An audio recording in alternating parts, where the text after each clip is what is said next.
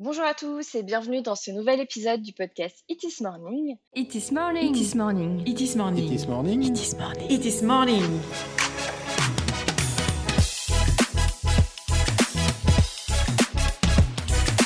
It is morning, votre compagnon audio du web. Pour rappel, je suis Cynthia, responsable marketing au sein de l'agence It is Commerce, créatrice de ce podcast. Depuis 2006, nous sommes une agence spécialisée dans la création de sites e-commerce PrestaShop, dont nous sommes certifiés Platinum, donc la plus haute certification chez PrestaShop. Et comme d'habitude, donc je fais appel à un expert d'un domaine dans le numérique. Et aujourd'hui, on est dans un épisode un peu particulier puisque c'est la suite de l'épisode précédent. Donc si jamais vous l'avez pas écouté, je vous invite à le faire. On y parle donc de refonte de site. Et euh, dans le précédent épisode, donc on parlait des raisons pour lancer une refonte, des erreurs principales, euh, notamment euh, qu'il peut avoir quand on lance une refonte. Et euh, vaut-il mieux faire une refonte complète ou une évolution par étape Donc je vous invite à aller consulter le précédent épisode pour avoir les réponses à ces questions. Et on va enchaîner donc sur la suite de, de, cet épisode, de cet long épisode refonte d'un site euh, avec Ludovic. Bah, Ludovic, je te laisse te représenter juste vite fait. Euh, bonjour Cynthia, merci de m'accueillir pour la suite de cet épisode. Euh, alors je m'appelle Ludovic Passamonti, je suis consultant e-commerce et fondateur de l'agence Skillbox, qui est un cabinet de conseil spécialisé dans le digital. On accompagne les entreprises qui veulent se fa- faire de la vente en ligne ou qui en font déjà, mais qui veulent en faire mieux. Donc on est aussi bien dans, de l'accompagnement en termes de conseil stratégique que de l'accompagnement opérationnel, pilotage d'activité. Alors Ludovic, pour enchaîner sur la suite de cet épisode, euh, on va parler méthodologie pour préparer et mener une refonte de site pour avoir donc un gain de performance et puis pour que tout se passe bien en gros. Donc dis-nous quelle est cette méthodologie idéale?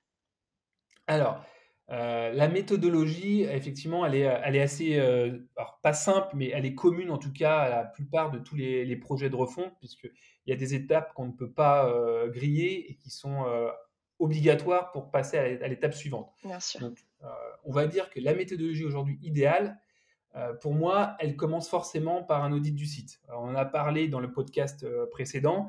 Il y a un prérequis qui est euh, de comprendre quels sont les points forts et les points faibles du site, euh, de l'ancien site, avant de se dire on va tout modifier. Donc, évidemment, il faut faire un audit. Alors, pas par n'importe qui, évidemment. Euh, L'idéal, c'est de le faire par des gens qui sont spécialisés dans les, euh, audits euh, UX ou les audits de performance. Alors, je, petit, euh, petit aparté, ce n'est pas forcément le rôle d'une agence web de faire un audit d'un site, notamment si c'est elle déjà qui a fait l'ancien site. Elle pourra effectivement euh, dire ce qui ne va pas, mais euh, elle n'est pas forcément dans son rôle euh, à ce stade-là non plus. L'idée, c'est plutôt d'avoir des gens qui font ça très régulièrement, qui ont des outils pour le faire, qui ont des réflexes et qui vont aller assez vite et surtout qui vont pouvoir conseiller de manière indépendante, indépendante par rapport à des choix techniques ou par rapport à des, des considérations d'ordre budgétaire pour être sûr qu'à un moment, le client a toutes les, tout le panel des, des possibilités qui s'offrent à lui en termes de, de possibilités d'évolution du site. Et idéalement, ce qui peut être bien aussi, c'est de faire un benchmark des bonnes pratiques euh, sur d'autres sites e-commerce, soit des sites e-commerce de son même secteur d'activité, soit d'autres, pour se rendre compte tout simplement de aujourd'hui quelles sont les, les bonnes pratiques les plus, euh, les plus usuelles, ce qui est de l'ordre de l'incontournable, d'une part, évidemment, qu'on retrouve partout, mais aussi euh, ce qui peut être des petites choses intéressantes qu'on peut trouver chez certains. Et là, on se dit, ah oui, tiens, c'est pas mal du tout, euh, j'avais pas pensé à ça, euh, j'aimerais bien l'avoir aussi sur mon site. Et la somme de cette, euh, connaissance qu'on prépare à travers l'audit et à, travers le, benchmark euh, d'autres sites permet déjà de se forger un peu une opinion sur, euh, sur ce qui est finalement l'état de l'art d'un d'un site e-commerce en termes de fonctionnalité. Mhm. Euh, deuxième étape, euh, c'est de partager évidemment ses conclusions avec son agence euh, pour nous, leur permettre de nourrir leur réflexion, notamment sur la partie conception alors, fonctionnelle, mais aussi UX, puisque bah, forcément un projet, c'est toujours un échange hein, entre euh, des gens qui ont des compétences liées au e-commerce et des gens qui ont des compétences liées à un secteur d'activité. Ce qui va faire que le projet va réussir, c'est la bonne communication entre les deux et de se mettre d'accord sur euh, ce, qui, est de l'ordre de la, bonne pratique de chacun de leur domaine. Donc évidemment, il y a une phase d'échange ou de cadrage, euh, comme on dit dans notre métier, qui va permettre de se dire, OK, voilà la ligne conductrice ou les lignes conductrices euh, du projet, et chacun apporte sa pierre à l'édifice pour finalement aboutir à une sorte de, cahier des charges, qui est donc la, l'expression euh, littéraire du, projet, qui va décrire précisément les évolutions qu'on souhaite mettre dans le site en front office, mais aussi en back office. Euh, qui va expliquer euh, les choses évidemment qu'on souhaite garder. Évidemment, ça c'est hyper important de bien les spécifier pour pas qu'il y ait de, de loupé de ce côté-là, et qui va expliquer comment on veut que chaque nouvelle chose fonctionne ou exprimer seulement le besoin. Et après, là, c'est à l'agence web de, de, proposer des solutions. Bien sûr. Mais comme tu, on va peut-être en parler un peu plus loin au niveau du choix de l'agence, mais, mais c'est vrai que c'est important de, de, savoir qui a quel rôle dans, dans parce que des fois, les e-commerçants ont tendance à croire que l'agence web fait un peu tout, mais en fait, non, c'est faux. Il y a des experts dans le domaine, chacun fait son métier, et c'est ce qui est intéressant après, comme tu dis, de, benchmarker, de, parler entre nous, entre tous ces partenaires, pour euh, amener justement à concevoir un site qui soit vraiment performant. On va le développer dans le prochain point, mais c'est vrai que le, profil du partenaire est quand même très lié à la nature d'un projet aller voir une agence web généraliste quand on a un, site e-commerce euh, sur un secteur d'activité en particulier avec une solution technique en particulier, c'est pas cohérent. Il faut aller voir des une agence qui est experte de sa solution e-commerce et qui, si possible, a des, aussi des références dans ce secteur d'activité. Voilà pour euh, petit aparté. Euh, donc une fois qu'on a fait ce cahier des charges, euh, souvent, on va. Le cahier des charges, c'est un peu compliqué parce que c'est un document qui est littéraire, où on, explique des, fonctionnements, mais pour le commun des mortels, c'est très compliqué de s'imaginer à quoi ça va ressembler réellement derrière. C'est pour ça que euh, systématiquement, on recommande de passer par une étape de, maquette. Alors, maquette, pas au sens graphique, mais ce qu'on appelle, nous, des wireframes dans notre métier. Donc, le wireframe, c'est une, sorte de, de, projection, on va dire, visuelle, maquette graphique mais sans couleur. Donc c'est juste du noir et blanc en général, ou des, avec des dégradés gris, qui va permettre de caler l'ergonomie de l'interface sur desktop et sur mobile. Peut-être que, du coup, Ludovic, tu peux peut-être nous faire un aparté, dire c'est quoi la différence justement entre wireframe, prototype, maquette, enfin, il y a beaucoup de termes différents et je pense des fois c'est un peu confus pour, pour les e-commerçants. Alors, c'est vrai, c'est vrai, et même certains professionnels utilisent certains termes. Euh, il y a, oui, il y, a, il y a trois niveaux. Le premier, le plus simple, c'est ce qu'on appelle les wireframes, donc littéralement en français maquette fil de fer. Donc c'est souvent des, euh, schémas qui sont statiques. Euh, ça peut être du PowerPoint. Il y a, des outils aussi euh, qui permettent de faire des wireframes. Et c'est une représentation un peu simplifiée de comment va se présenter la page d'accueil, la page catégorie, la fiche produit. On met, on positionne les visuels, les titres, l'emplacement des boutons, les contenus, on, fait un peu les fonctionnalités. Euh, et on fait ça de la page d'accueil jusqu'à la, la page de paiement ou la page de confirmation de commande pour bien simuler tout le parcours d'achat et s'assurer qu'on n'a rien oublié en termes de fonctionnalité par rapport à notre cahier des charges. Par contre, ça, c'est une maquette qui est statique, c'est-à-dire que quand on peut rien cliquer, il n'y a rien qui bouge quand on clique. C'est pour ça qu'il y a une évolution du wireframe qui s'appelle un prototype. Là, le prototype, il est forcément fait avec un logiciel qui permet euh, de rendre cette maquette dynamique. C'est-à-dire que ça reste, ça peut rester du noir et blanc. Euh, on a les mêmes informations dans, la page. Par contre, c'est vrai qu'on peut cliquer sur un menu, ça nous emmène vers la page suivante, ce qui permet d'aller un petit peu plus loin dans comment va fonctionner l'interface en termes d'interaction entre les différents éléments, en cliquant sur un bouton. Et surtout, euh, le prototype est censé gérer la partie responsive design, c'est-à-dire que euh, je à partir d'une maquette qui est faite sur desktop, ça va générer quasiment automatiquement la version mobile. Alors, on peut l'adapter, on peut faire des, fonctionnements spécifiques sur le mobile, mais en général, ce logiciel permet de gérer beaucoup plus facilement ce type de, de comportement de l'interface. Et le dernier niveau, c'est la maquette, alors sous-entendu maquette graphique, où là, on va finalement prendre le wireframe ou le prototype et on va rajouter la dimension esthétique. Donc on va rajouter les couleurs, euh, le, les typos, euh, et donc on, là on est dans l'aboutissement complet finalement de la phase de, web design où on a l'intégralité de la réflexion qui a été menée à son terme sur la partie fonctionnelle organisation des contenus et des fonctions, sur le comportement d'interface et sur finalement l'esthétique de, cette interface. Donc là, on arrive à la, au final. Maintenant, toutes les agences ne font pas les trois. Euh, il y a des agences qui, euh, qui, démarrent directement sur les maquettes graphiques. Alors, ça peut être bien parce qu'on se représente tout de suite à quoi ça ressemble. Par contre, s'il y a des changements et qu'on doit beaucoup discuter, ça fait beaucoup, beaucoup d'allers-retours, euh, voire on peut y passer beaucoup de temps pour rien. Moi, ce que je rajouterais même, ce qui est un peu aussi, euh, euh, ça peut être aussi un peu, comment dire, perturbant de commencer aussi par la maquette tout de suite graphique, c'est que derrière, des fois, c'est irréalisable en termes fonctionnels. Et c'est ce qui, des fois, nous dérange aussi chez Etis Commerce, c'est quand le client vient avec sa maquette graphique et son idée, et qu'on lui dit que, voilà, fonctionnellement, bah, ou, en termes voilà de placement de boutons, ce qu'on ferait sur un wireframe ou, ou un prototype, euh, et qu'on lui explique, ben souvent ça amène un peu de frustration parce qu'il comprend pas, lui il a sa maquette graphique sous les yeux, et c'est vrai que ça souvent ça, ça pose des problèmes quand on grille un peu les étapes comme ça.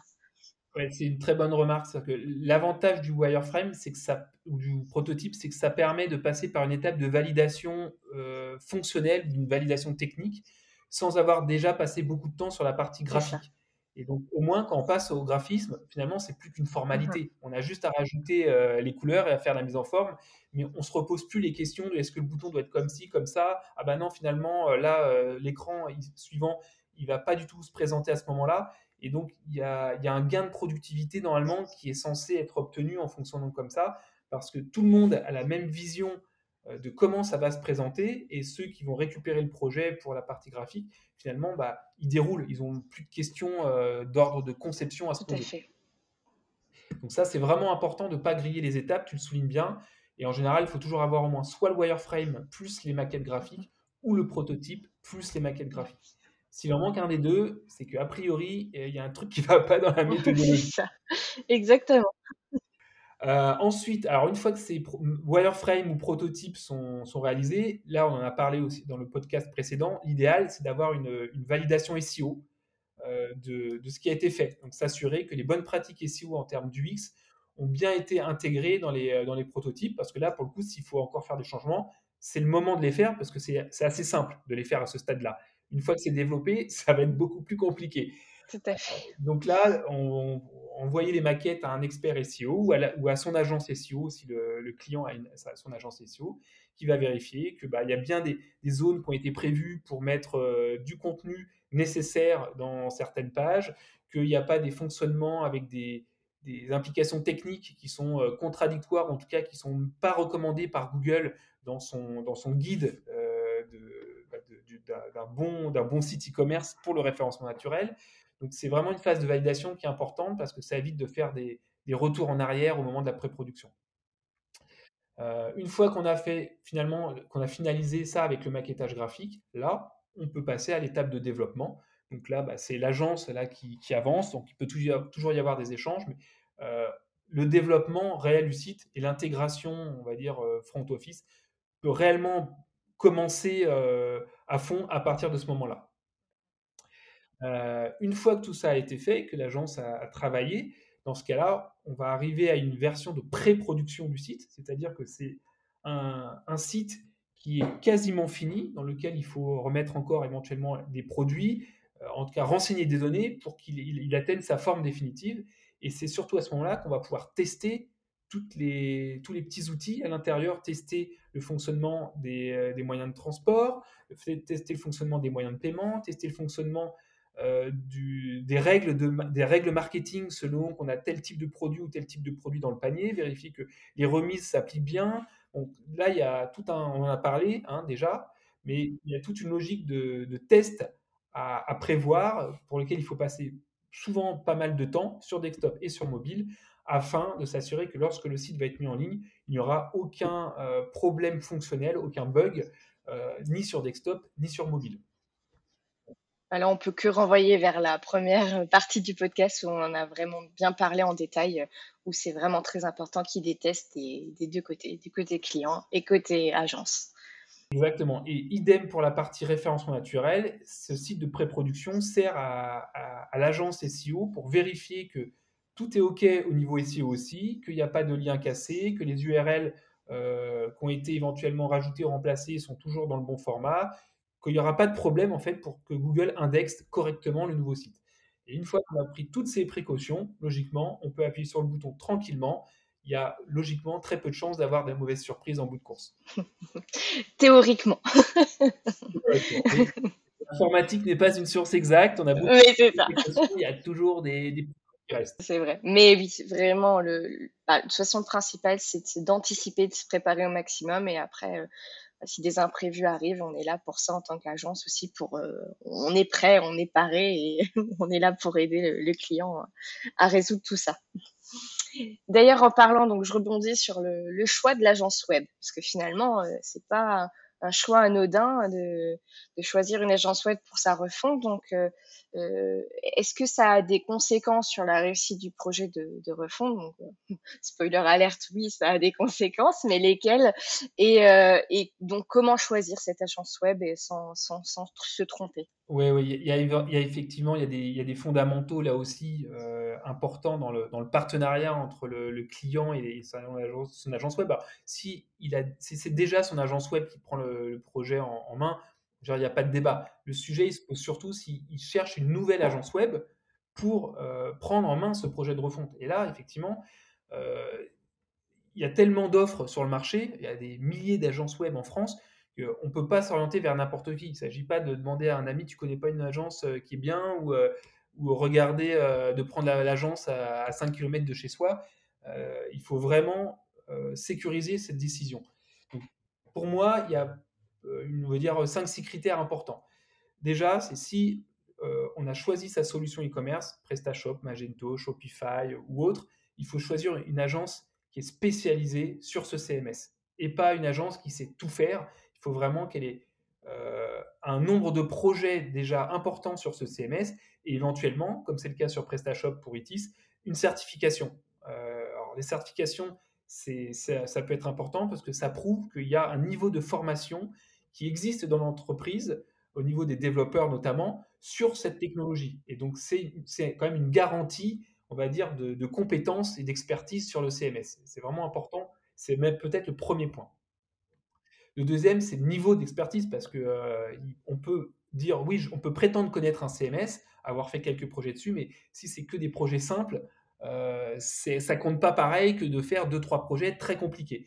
Euh, donc il faut effectivement essayer d'appréhender le, le niveau d'expertise via une des certifications ou pas, et aussi le nombre de sites et voir un petit peu euh, ce qui a été fait. Est-ce qu'il y a des sites avec des connexions ERP, des, PIM? Est-ce qu'il y a beaucoup de moyens de transport ou des, petits trucs un petit, peu, euh, un petit peu compliqués qui ont été faits sur ces projets pour voir jusqu'où est capable d'aller finalement l'agence web dans son, sa maîtrise de, de l'outil? Deuxième point, troisième point, pardon, c'est la dimension de l'équipe. Il faut, il faut qu'elle soit adaptée au projet. Euh, un projet de refonte, il y a au moins un chef de projet, un web designer, un lead développeur, un intégrateur. Il y a au moins quatre personnes pour gérer un projet. Plus le projet va être gros, plus il faudra potentiellement de développeurs et d'intégrateurs pour tenir les délais, plus il faudra aussi de phases de, de, compétences annexes pour sécuriser euh, le projet. J'ai déjà vu des agences qui avaient des gens dédiés uniquement à la partie qualité, test. Euh, donc ça, ça peut être bien d'avoir ça. Mais ce qui est sûr, c'est qu'il ne faut pas aller voir, euh, si on a un gros projet, il ne faut pas aller voir une agence de trois personnes. Euh, parce que là, clairement, euh, il y aura un problème assez vite sur la disponibilité et ressources. Après, c'est aussi le sérieux de l'agence à, à, refuser aussi un projet s'il n'est pas calibré. Enfin, je sais qu'avec ITIS, on n'a aucun problème à, à refuser certains projets, euh, de très très gros projets par exemple, où on sait qu'on n'est pas calibré derrière pour le faire. Enfin, c'est aussi à l'agence d'avoir ce sérieux et, d'avoir l'honnêteté envers le client parce que euh, si l'agence est vraiment voilà euh, experte dans ce domaine-là, elle saura quand est-ce qu'elle n'aura plus voilà de d'expertise pour un, pour un projet spécifique. ça c'est la théorie. Malheureusement, tout le monde n'est pas dans cette, dans cette approche-là parce que bah, un projet, c'est du business, et puis on se dit, bon, on va essayer de faire avec. Et c'est vrai que moi, je l'ai vu aussi, hein, des, clients qui suivaient les plâtres parce qu'ils avaient signé avec des agences qui, euh, qui avaient un peu tenté le coup, quoi. Bien sûr. Euh, et qui ont appris sur le tas avec ce projet, et c'est le client qui en a fait les frais. Donc ça, c'est certain que c'est un paramètre important à, anticiper. Et c'est aussi lié à l'expérience du chef de projet. Ça, pour moi, c'est le quatrième paramètre.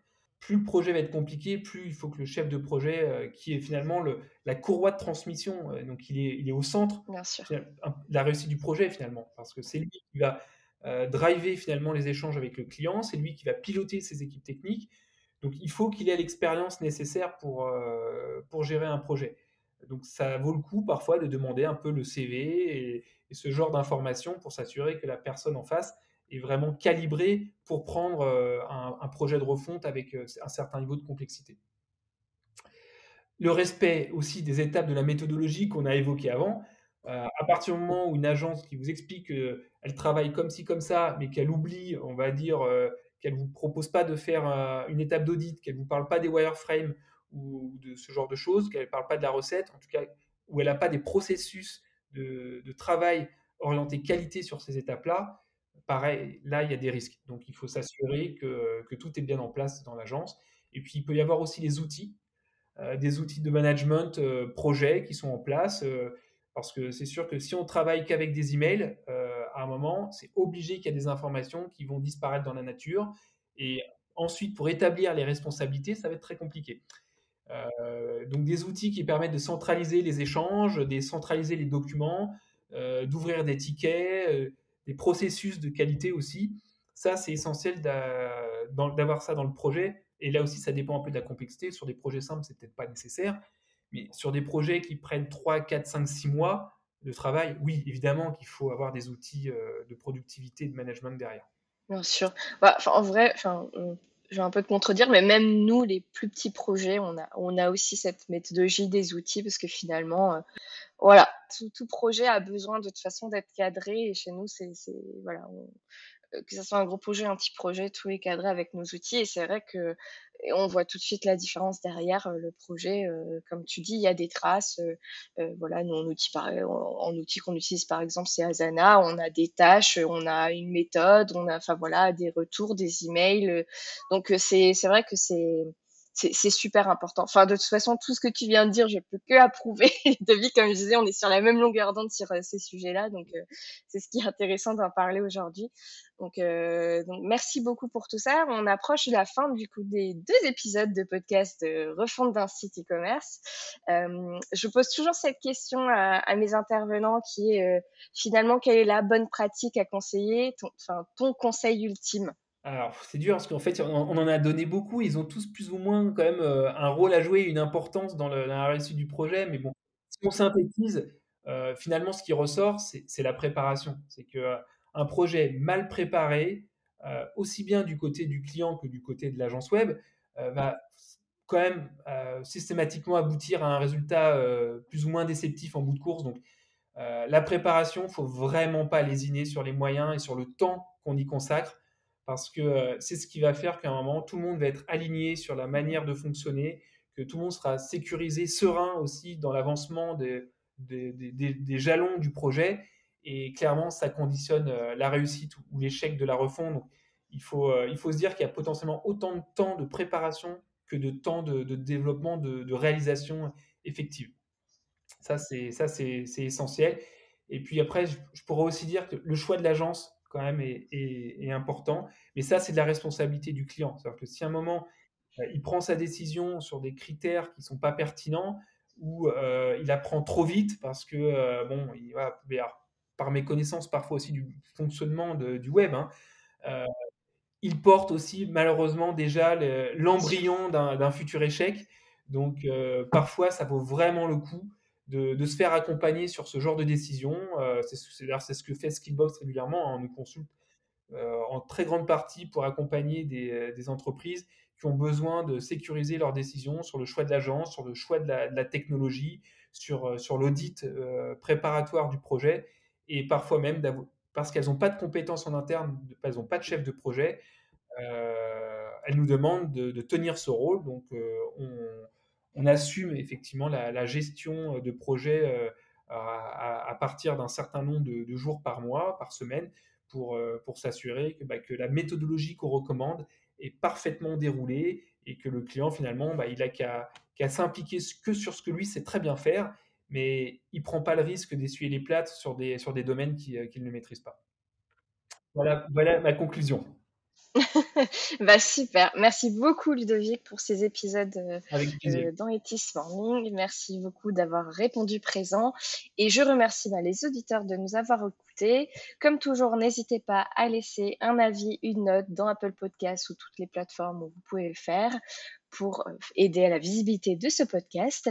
Et je vous donne rendez-vous pour un prochain épisode rapidement. Et je vous remercie. À bientôt. Vous avez aimé ce podcast? N'hésitez pas à le partager sur vos réseaux sociaux et à vous abonner pour être notifié du prochain épisode.